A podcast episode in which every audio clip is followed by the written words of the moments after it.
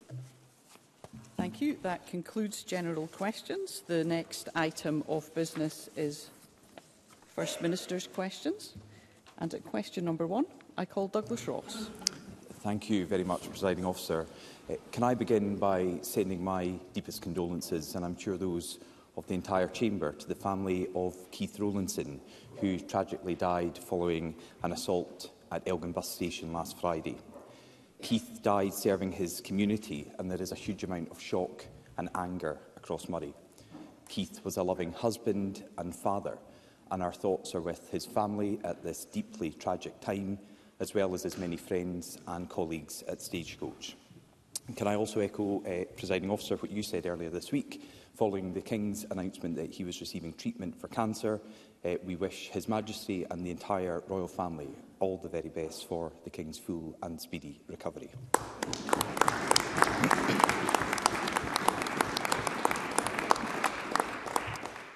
Michael Matheson has finally resigned as Health Secretary, months after it emerged that he was dishonest and misled Parliament over an £11,000 iPad bill he charged to taxpayers.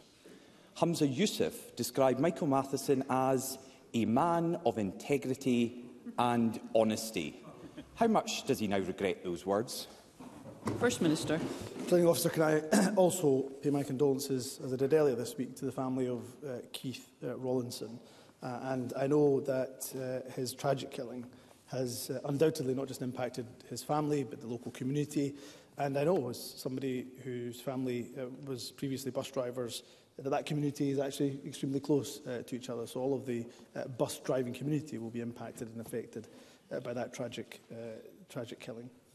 Um, and can I also uh, echo what I said earlier this week, uh, after His Majesty's openness about his recent prostate treatment, I, like many, uh, I'm sure was moved to hear uh, of and, and saddened to hear of a subsequent unrelated uh, cancer diagnosis. His Majesty's a uh, supporter of many cancer charities over the years, uh, is uh, admirable. A diagnosis of cancer uh, is a cause of great worry in any family, and I wish His Majesty a speedy and full recovery. Uh, he and the entire royal family are in my thoughts and prayers, and I'm sure the thoughts and prayers of everybody in this chamber.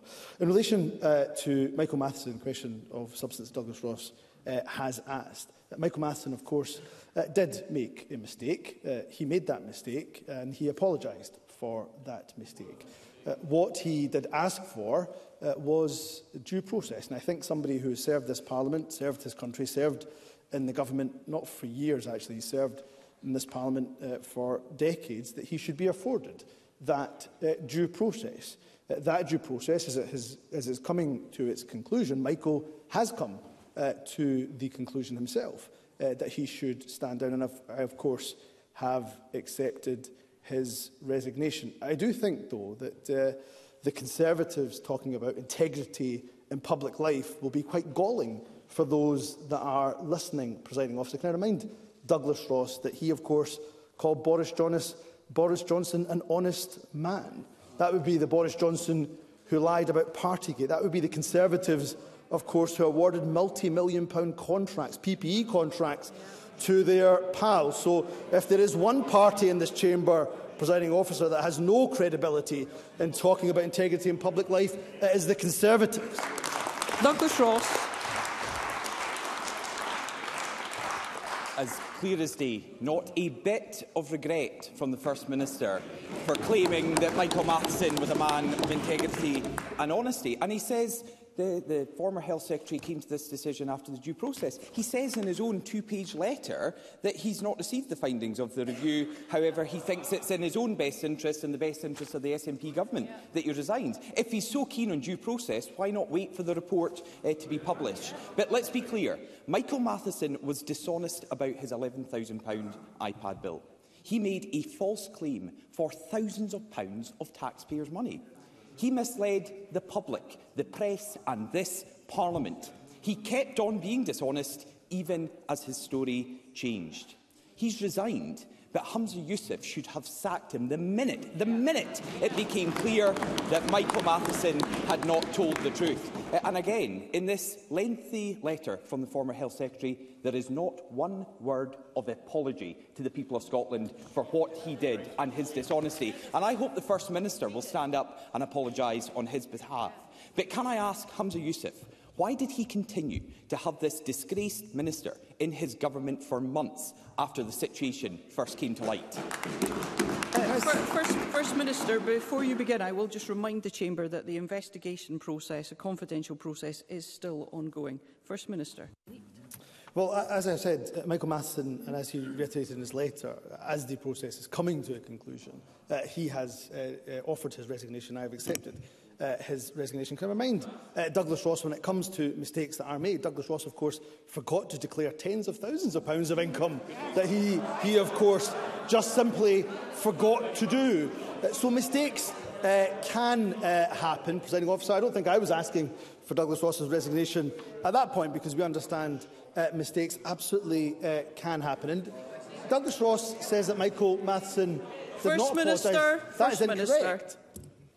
Can we please have quiet so that we can all hear questions and responses, First Minister? That, that, that is uh, incorrect. If Douglas Ross wants to look at the Mr. official record... Mr Ross!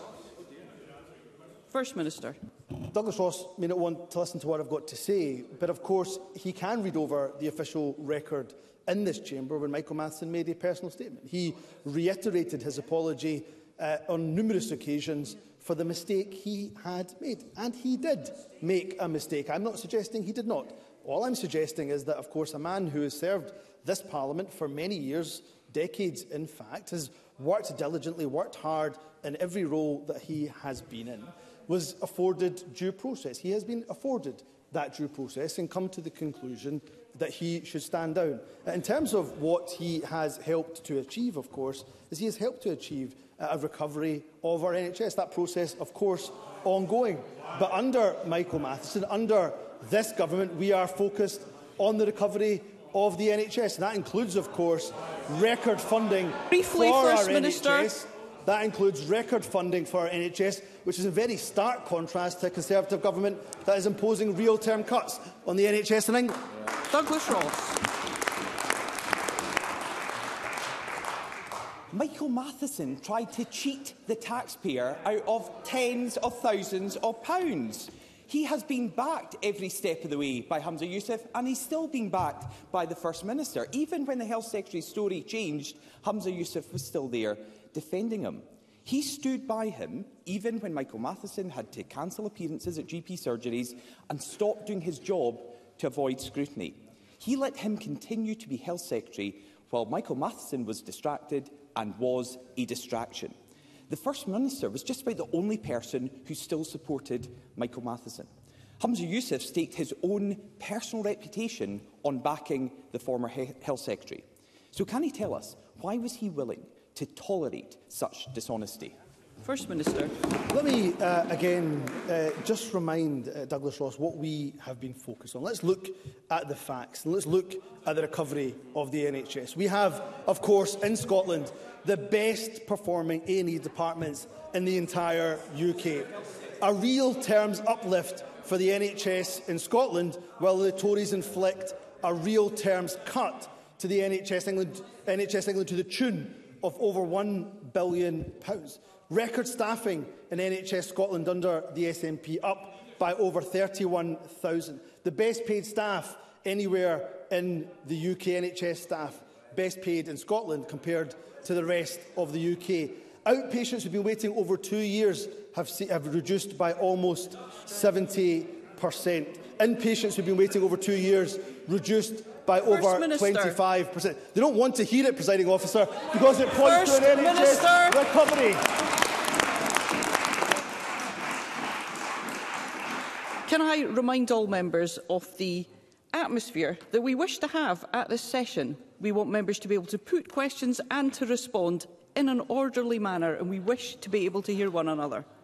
And of course, uh, unlike where the Tories are in charge, Scotland hasn't lost a single day of NHS activity to strike action, yeah. including, of course, including, of course, the junior doctors deal that Michael Matheson concluded. So we're a government that takes great pride in supporting our NHS at, a at its time of greatest need, in very stark contrast to a Tory government that is gutting NHS England to the bones. Yeah. Douglas Ross. Listening to that answer, it's like Hamza Youssef doesn't realise his disgraced former health secretary resigned this morning. It's incredible. But Hamza Youssef said the £11,000 claim was a legitimate parliamentary expense. The First Minister claimed months ago that the matter was closed. There was nothing more to see here. He told me in this chamber last year he had absolute and full confidence in Michael Matheson. He said Michael Matheson was a man of integrity and honesty. Hamza Youssef backed him to the hilt. But most of Scotland has known from the very beginning that Michael Matheson was dishonest. Hamza Youssef's own reputation is in tatters over the scandal. He looks weak. Now, trust in this government is gone. The SNP's credibility is gone. Michael Matheson is gone. But Hamza Youssef, the human shield, is still here defending him.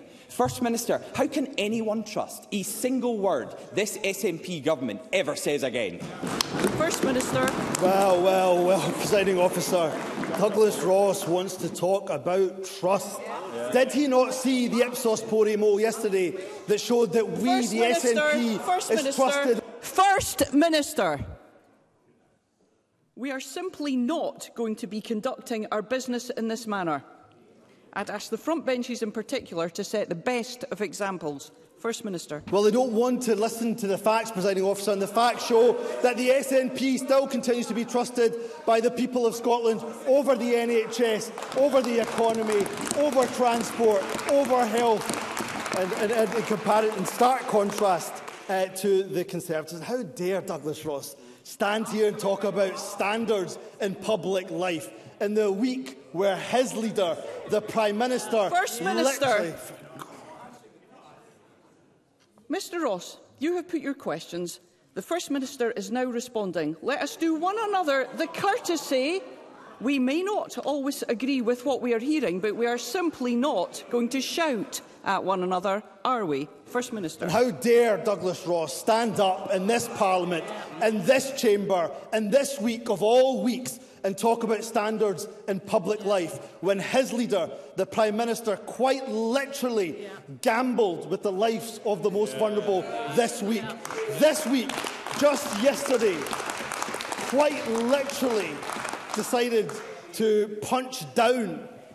on one of the most marginalised communities in the entire country. And not just on any day, of course, on the day that Brianna Gay's mother was in the House yeah. of Commons. That is a disgrace. Yeah. That is shameful. So I'll certainly not be taking any lectures whatsoever from the Conservatives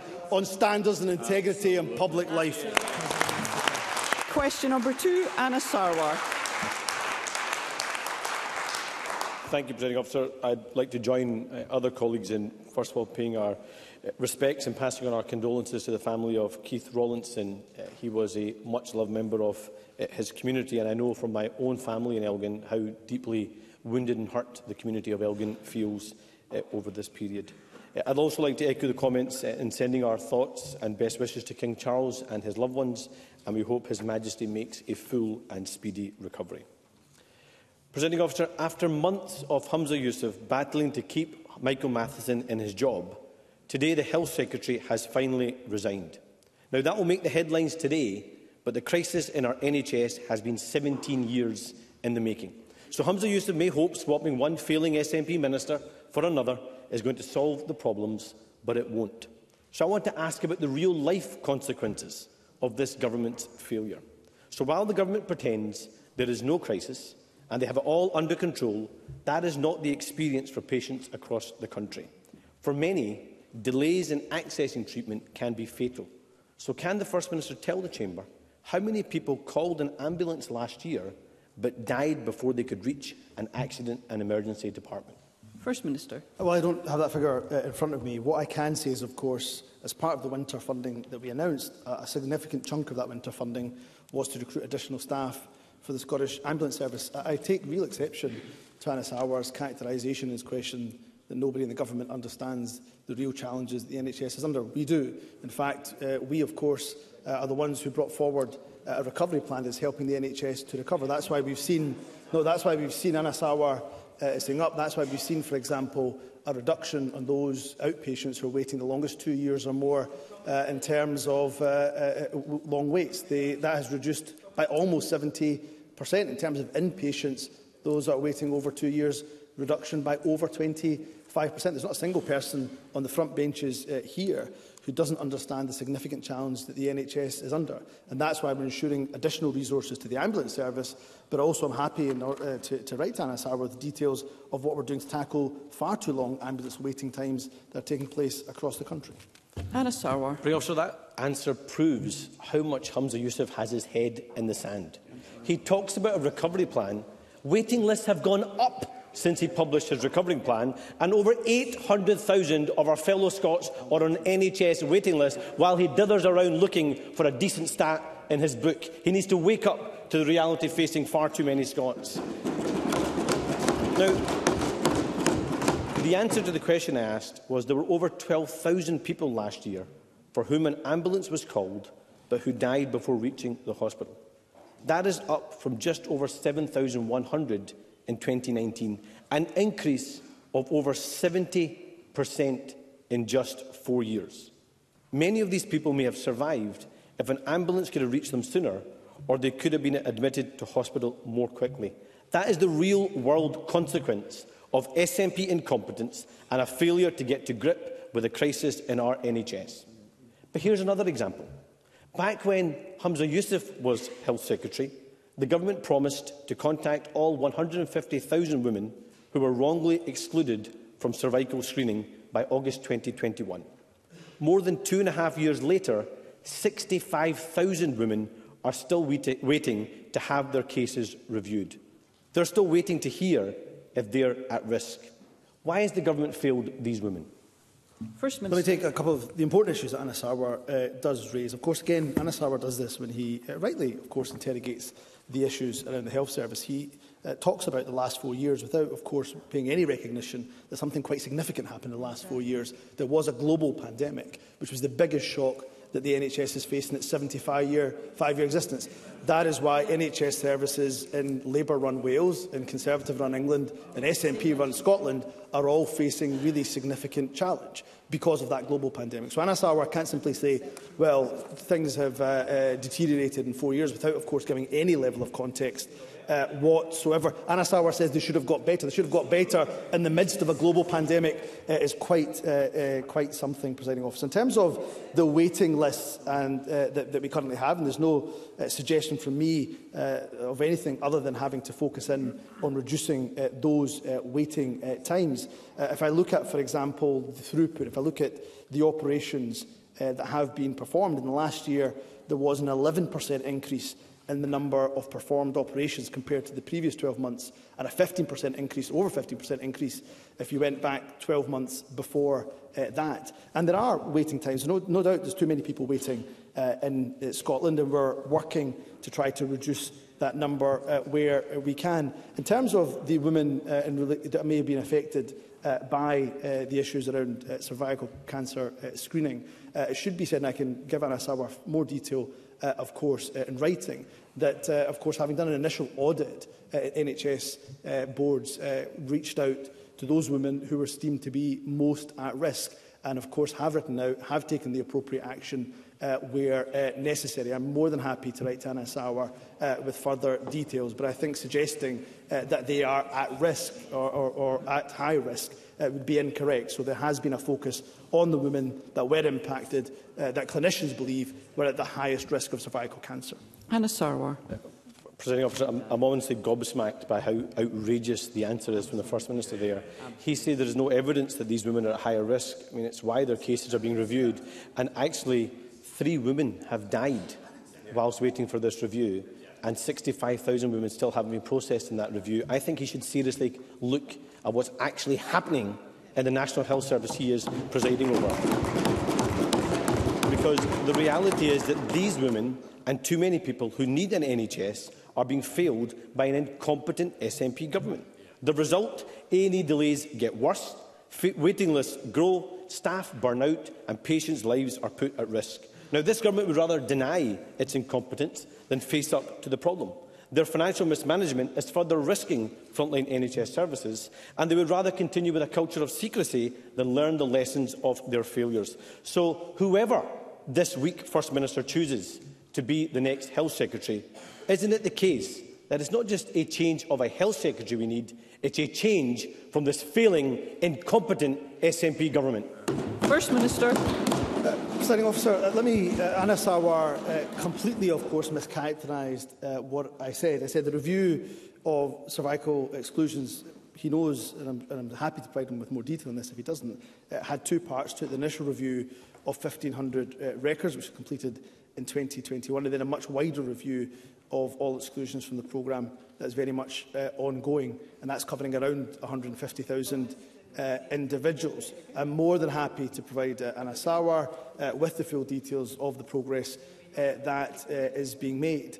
And what I would say to Anna Sawar is, of course, under this government stewardship of the NHS, we've seen record staffing in the NHS. We have the best paid staff anywhere in the UK. We haven't lost a single day's strike compared to Labour-run Wales, compared to Conservative run uh, England. We are making a dent into, of course, those longest waits in terms of uh, those who've been impacted by the global pandemic. What doesn't help a recovery is, of course, those devastating cuts to the budget from the Conservatives. What would be really helpful is if Anna Sawar was able to confirm, of course, that UK Labour, if yeah. they do form the next, Labour, uh, the next UK government, would reverse those Tory cuts. Yeah. In fact, what we've had from Labour, what we've had from Keir Starmer, what we've had from Rachel Reeves is, uh, is, is, is an absolute confirmation that they will not reverse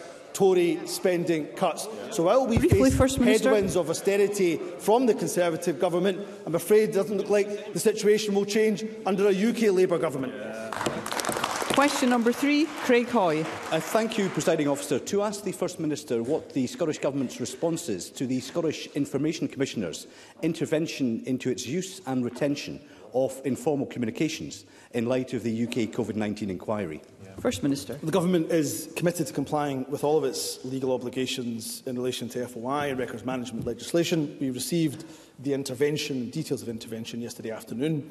Uh, we will, of course, fully cooperate with the Commissioner's Office once we've considered its content fully. I've already instructed that there should be an externally led review looking at the use of mobile messaging apps and non-corporate technology. Uh, given that we've heard the former Prime Minister, uh, the current Prime Minister, the Secretary of State for Scotland were unable to provide the UK COVID inquiry with any WhatsApps uh, due to them having been deleted, uh, the Deputy First Minister has written to the UK Government, the Welsh Government and the new Northern Irish Executive, Northern Ireland Executive to invite them to participate in this externally led review. Craig Hoy.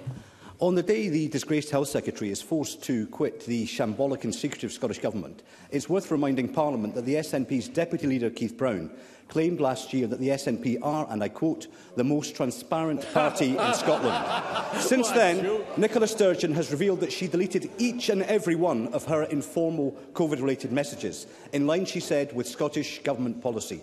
Yet Hamza Youssef claimed last October that he kept and retained his WhatsApp messages from that period. So to assist the Information Commissioner with his investigation, will the First Minister now confirm who breached his, government, his government's record management rules, Nicola Sturgeon or Hamza Youssef? Yep.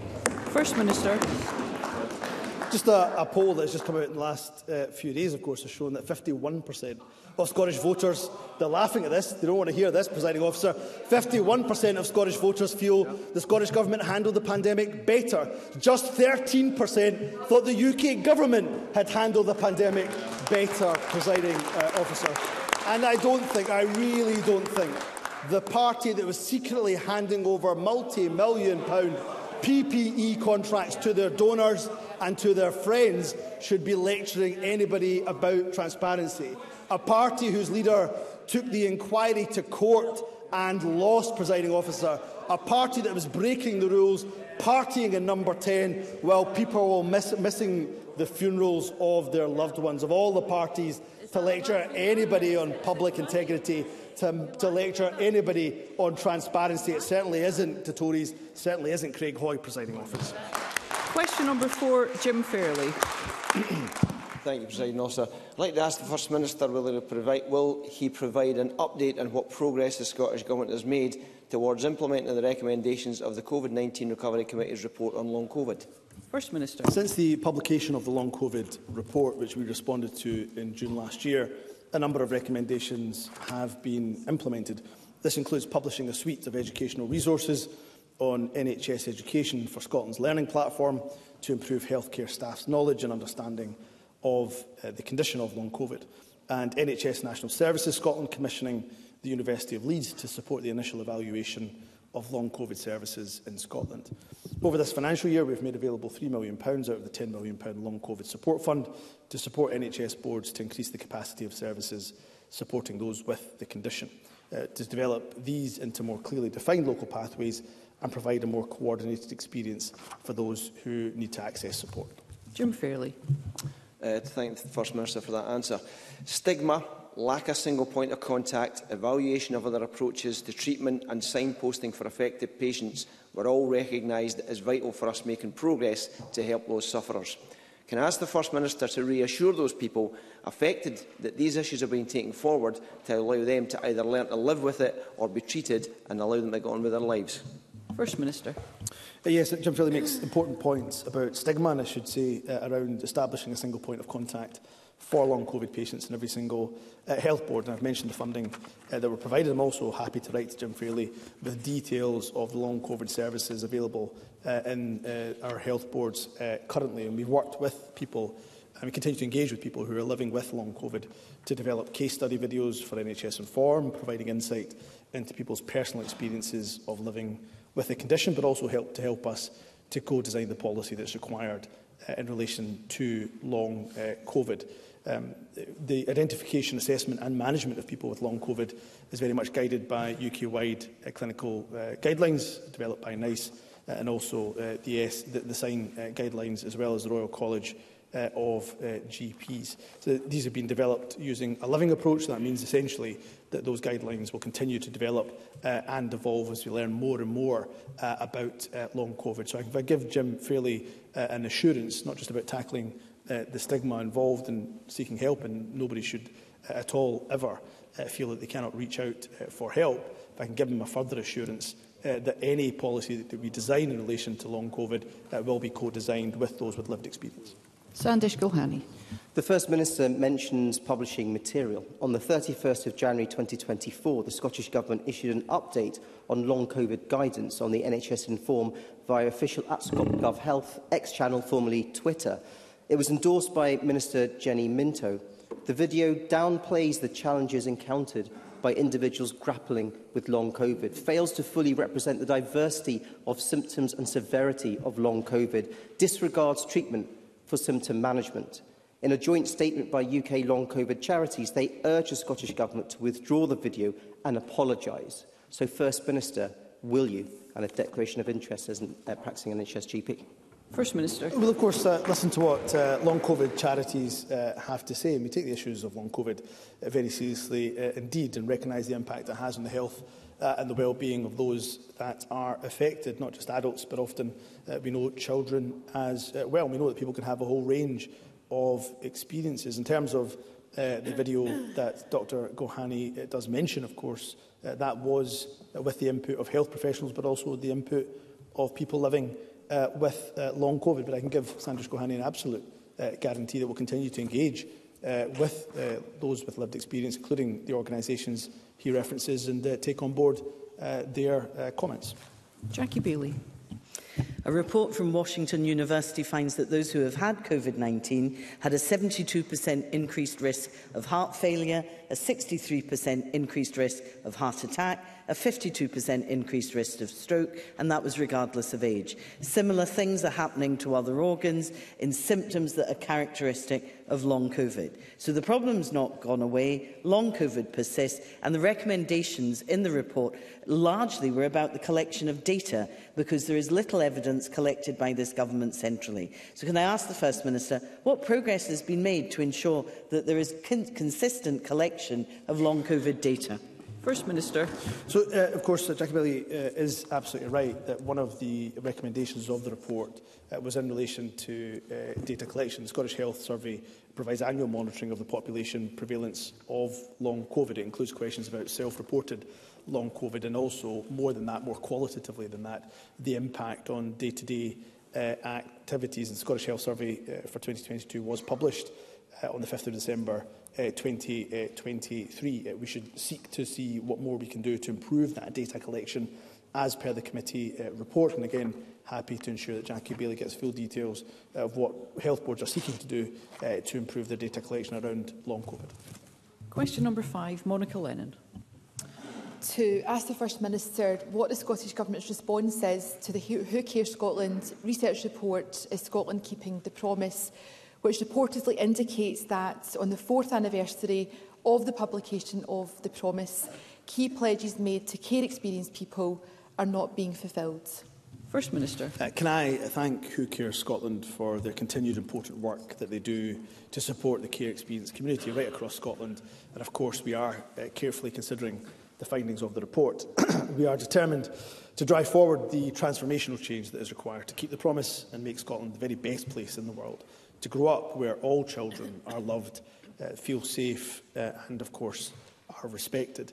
Yesterday I had the great, uh, enormous pleasure, in fact, of visiting the Hub for Success. It's hosted by Napier University, supported by Scottish Government Promise Partnership funding, and there I got to meet care experienced students who shared the really positive impact the service uh, had on them. So there is more work uh, to do, as the uh, report has undoubtedly highlighted, and we don't shy away uh, from that work. Um, but I think we should also share uh, and celebrate where change uh, is being felt. And one key area where there's been clear progress uh, is in the number of looked after children. Latest statistics show that there was almost 2,000 fewer looked after children in July 2022 uh, than there was when the promise started in July 2020. That doesn't take away from the work that still has to be done, uh, but I'm uh, pleased by some of the progress uh, that we are seeing in this regard.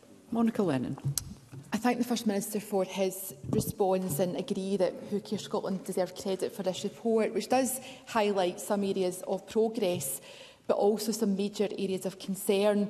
To give one example, their FOI investigation uncovered that care experienced children have lost more than 1.3 million school days to exclusion.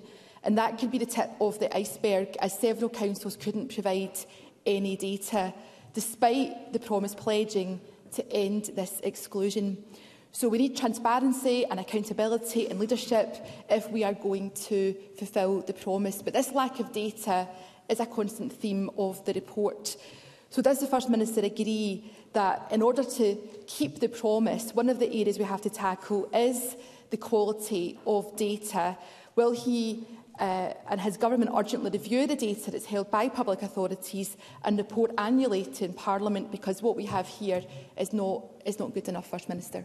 First Minister. Can I uh, largely agree with uh, Monica Lennon and, uh, of course, the Who Cares Scotland report around data uh, collection, recording, monitoring and reporting is, is key to both tracking progress but also ensuring we're delivering the change that we need. So we are working closely, if I can give Monica Lennon that assurance with COSLA, uh, the Promise Scotland and wider stakeholders to develop that national pro promise performance outcomes framework to track progress, uh, and this framework will be aligned to the Plan 24 uh, to, to 2030. Uh, um, and uh, I, I take the points entirely that uh, Monica Lennon uh, makes.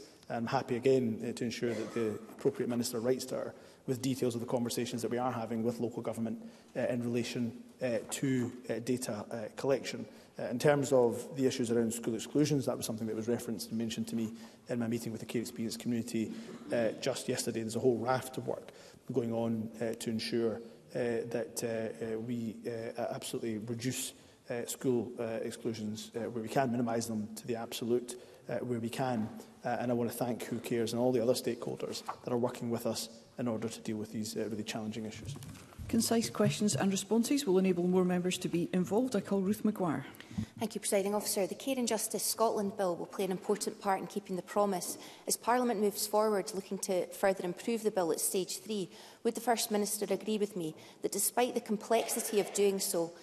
it's crucial that in reforming the care and justice system, We uphold and promote the rights of all children, whether they're in direct contact with the system as witnesses, victims or perpetrators, or indeed are impacted because of a family member. First Minister. Yes, I do uh, absolutely agree with that, and I'm proud that Scotland became the first nation in the UK to incorporate uh, the UNCRC uh, into domestic law, and, and the Children Care and Justice Bill uh, is taking measures to promote this and help to keep uh, help Scotland to keep the promise. Action to improve the experiences of child victims and their families is uh, an absolute top priority, I'm sure, for all of us, uh, and particularly for this government. Our engagement with stakeholders include Victim Support Scotland, and they've helped to inform the bill, which uh, completed stage two uh, just uh, yesterday. Protecting and promoting the rights of all children who come into contact with the justice system is at the very heart of this bill, which will be an important step to improving outcomes for young people as we keep the promise. Ros McCall. Thank you, Presiding Officer. I note the First Minister's uh, reference there to 2,000 fewer children in the care system. I also want to highlight that the report states that that could actually be a worrying failure. So to highlight that, but given the fact that social workers have a crucial role in Scotland, keeping the promise, the revelations that in 2023 over 83% of social workers were absent from work due to sickness is very concerning. So how will the Scottish Government ensure that local authorities receive the adequate levels of support and funding to have sufficient levels of staff to ensure that care experienced children, young people and their families receive the support they deserve. First Minister. First of all, of course, uh, we will ensure that we fund our local services and local authorities adequately. That's why they're getting a real terms uplift in the budget announced uh, by the Deputy uh, First Minister. That's despite the fact, of course, that we're seeing a real terms cut to our budget of, of around about £500 million over the last couple of years. Uh, the social work workforce is, of course, primarily employed by local authorities and who will uh, monitor their absence levels. However, we do recognise the pressure the workforce is very much under and we're working uh, with partners who have a collective responsibility to our frontline workers to seek ways that we can support uh, the social work workforce and this includes the development of a joint workforce improvement plan with COSLA which seeks to address the recruitment and retention challenges that the profession uh, does uh, uh, face. We've also formed a joint social care and social care uh, work services workforce task force, um, the JSST, which is looking at ways that we can deliver improvements for both adults and children's social care uh, and social care workforce. And of course, our National Care Service, our proposals for the National Care Service will include the establishment of a National Social Work Agency, which will support and invest in the profession by providing national leadership raising the status of the social work as uh, social work as a profession and considering of course the future needs of the workforce. Question number 6 Ariane Burgess. To ask the First Minister what action the Scottish Government is taking to strengthen enforcement powers in relation to long-term empty homes. First Minister. Tackling empty properties, uh, empty homes is a priority. We want to see more homes returned to productive use as warm, safe and secure housing. That's why we continue to fund the Scottish Empty Homes Partnership, which has helped to bring more than 9,000 homes back into use since 2010. We've also recently given councils the power to increase council tax by up to 100% on second homes. We've also consulted in giving councils power, powers to raise it above 100% for long-term empty homes through primary legislation. Uh, where we need to rely on enforcement, local authorities have broad compulsory purchase powers that can and are being used to bring empty homes back into use. Ariane Burgess. I thank the First Minister for that answer. More action on empty homes is a commitment in the shared policy programme between the Scottish Greens and the Scottish Government. So the proposal to allow councils further powers to increase council tax on long-term empties is important as an effective as is effective use of enforcement powers as a backstop, evidenced in Glasgow last week with the news of three properties to be acquired through compulsory purchase for use by housing associations. But does the First Minister recognise the need for CPO reform to, to, make it more workable? And does he agree with the recommendations of the independent audit of empty homes work that the Scottish Government should also consider the merits of enforced sales and rental orders? First Minister. Well, firstly, can I welcome the news of Glasgow City Council's use of compulsory purchase order powers, and I do agree that consideration of how we might reform and modernise the CPO process is vital. It's why we've committed to take this forward in our programme for government, and I'm pleased to say we'll shortly be establishing an expert advisory group to inform the development of options. We've also committed to continue to consider the case for introducing compulsory sales orders, and the expert group will look at the extent to which CPO reform can achieve some of the same aims and the same considerations would apply also to compulsory leasing as well. At most long-term empty homes, they're returned to use through proactive work with the owner, of, uh, the owner with the owner to identify barriers and ways to overcome those barriers. We will continue to support that work alongside ensuring that the taxation and enforcement tools are available to incentivise the reuse of empty homes. We move to constituency general supplementaries and I call Stuart McMillan. Uh, thank you, Presiding Officer. At 11am this morning, EE e announced that they will be closing their Greenock call centre site on the 30th of November. This is going to affect over 450 people uh, in my constituency who will now either be forced to work in Glasgow or find another job. Can the First Minister give a guarantee that the Scottish Government agencies will be in hand to assist those who require it and we are providing assurance that the Scottish Government will leave no stone unturned to help Inverclyde, as we are now to have another large facility empty where we need a replacement for both the Unit Police Station and also the West College Scotland. First Minister.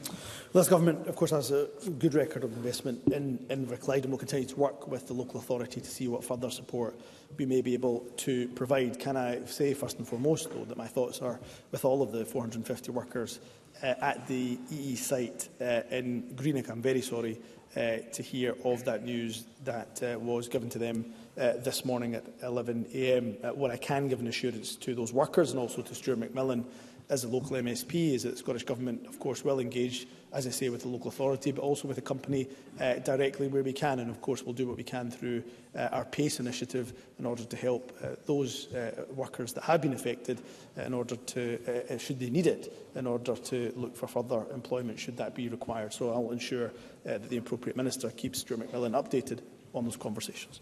Rachel Hamilton.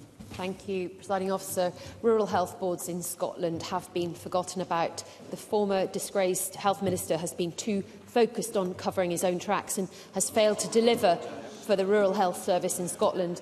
This week we learned that NHS Borders is facing a potential deficit of 45 million. Frontline services will have to be cut, putting my constituents at risk. Will the First Minister step up once and for all and deliver much needed support to ensure residents in the Borders do not receive second class treatment? First Minister.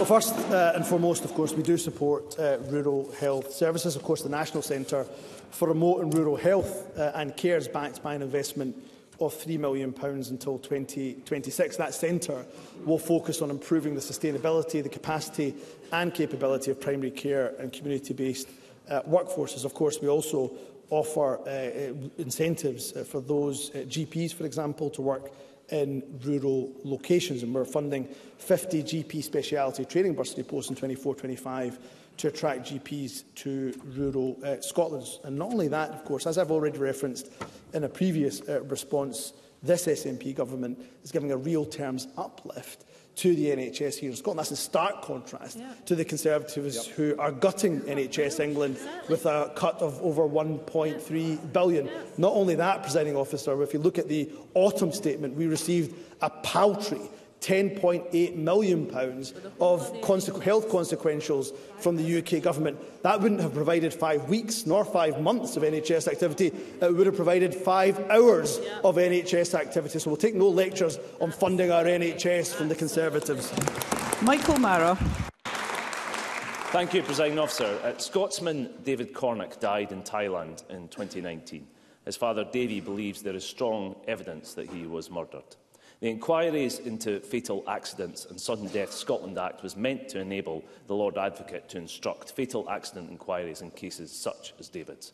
Yet it appears that zero fatal accident inquiries into the deaths of Scots abroad have taken place since the law was passed in 2016. The definition of residency used by our Scottish justice system appears to be at the heart of this failure. Does the First Minister agree with me and the families of Scots who have died abroad that they should be afforded the same chance to know the fate of their loved ones as other citizens across these islands? And what can he do to help ensure that they get the answers that they deserve?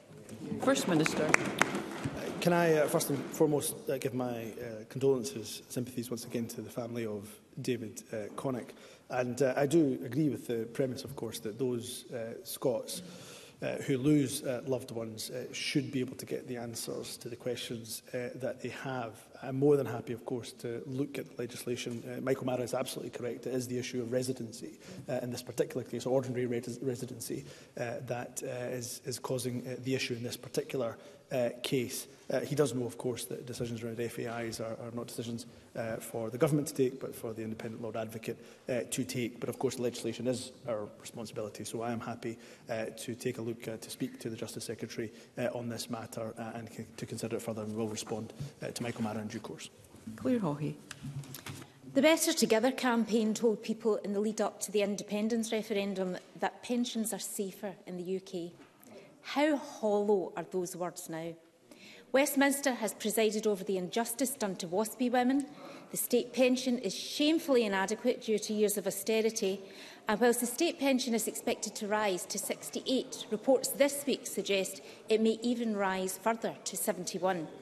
Can the First Minister give his response to how Westminster is failing Scotland's older people time and time again? Hardly a surprise. Sorry, First, First Minister, this is not a question on a devolved matter. I call Martin Whitfield. I'm very grateful, presiding officer. This week, rail commuters in East Lothian travelling to Edinburgh experienced the consequences of SNP mismanagement with a reduction in the carriage numbers on the trains during the uh, busy morning commute and overcrowding. Gregor Miller, one of the commuters, said, It's uncomfortable. You have to stand, and it becomes hard to hold on to anything. When I get to Preston Pans, you have to stand. When I get to Wallyford, people are just squeezing on, and at Musselburgh, people can't get on the trains. Given these ongoing issues, what assurances can the First Minister offer to Gregor and to the other constituents